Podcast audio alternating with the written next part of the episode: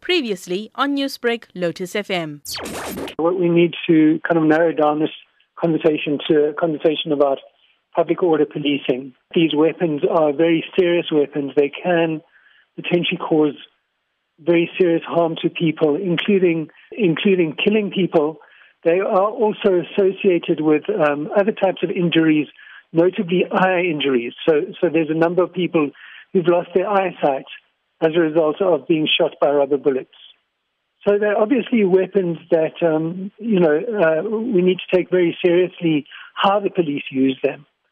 And the, the, the simple point that emerges here is that the police have not taken the issue of how they use rubber bullets very seriously.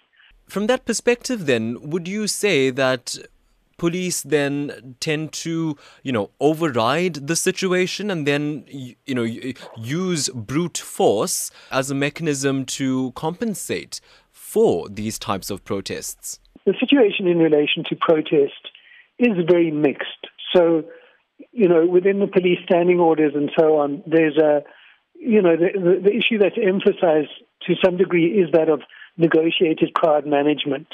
There is some um, emphasis on training police in negotiation and so on. And so there is to some degree a practice within the police of trying to resolve these situations non-violently. What we can say very clearly, though, is that is that rubber bullets were used in the situation, and there has been a failure on the part of government and the police to adequately um, uh, control and regulate the manner in which uh, rubber bullets are used by the police. Yes, I'm going to come back to that point, but first I want to ask you then after the incident where police allegedly shot a non protesting civilian around the student protest at Wits, Later footage and later results show that several students were shot during the Wits protest, and a lot of visuals have shown them, you know, bleeding at the leg and with profuse injuries. I want to ask you then, does this display a level of police brutality here? Depending on the specific situation in which those people were shot, it may or may not amount to a situation of police brutality.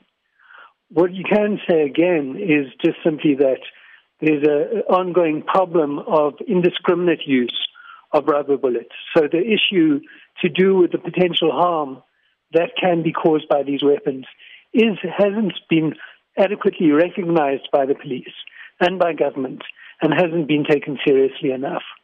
Yeah, I mean, while you know, while we've identified that that exists, do you think police abuse that then when they're out there on the field doing their job?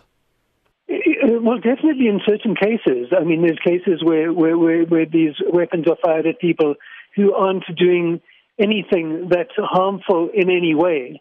Um, there's, you know, situations where a woman who was um, going to collect water from a tap um, uh, was shot uh, with rubber bullets in the last few months um, and um, and lost the sight of her, you, lost the use of, of, one of her eyes. So, you know, there, there, there's definitely a problem with the fact that these weapons are used recklessly by the police. Newsbreak, Lotus FM, powered by SABC News.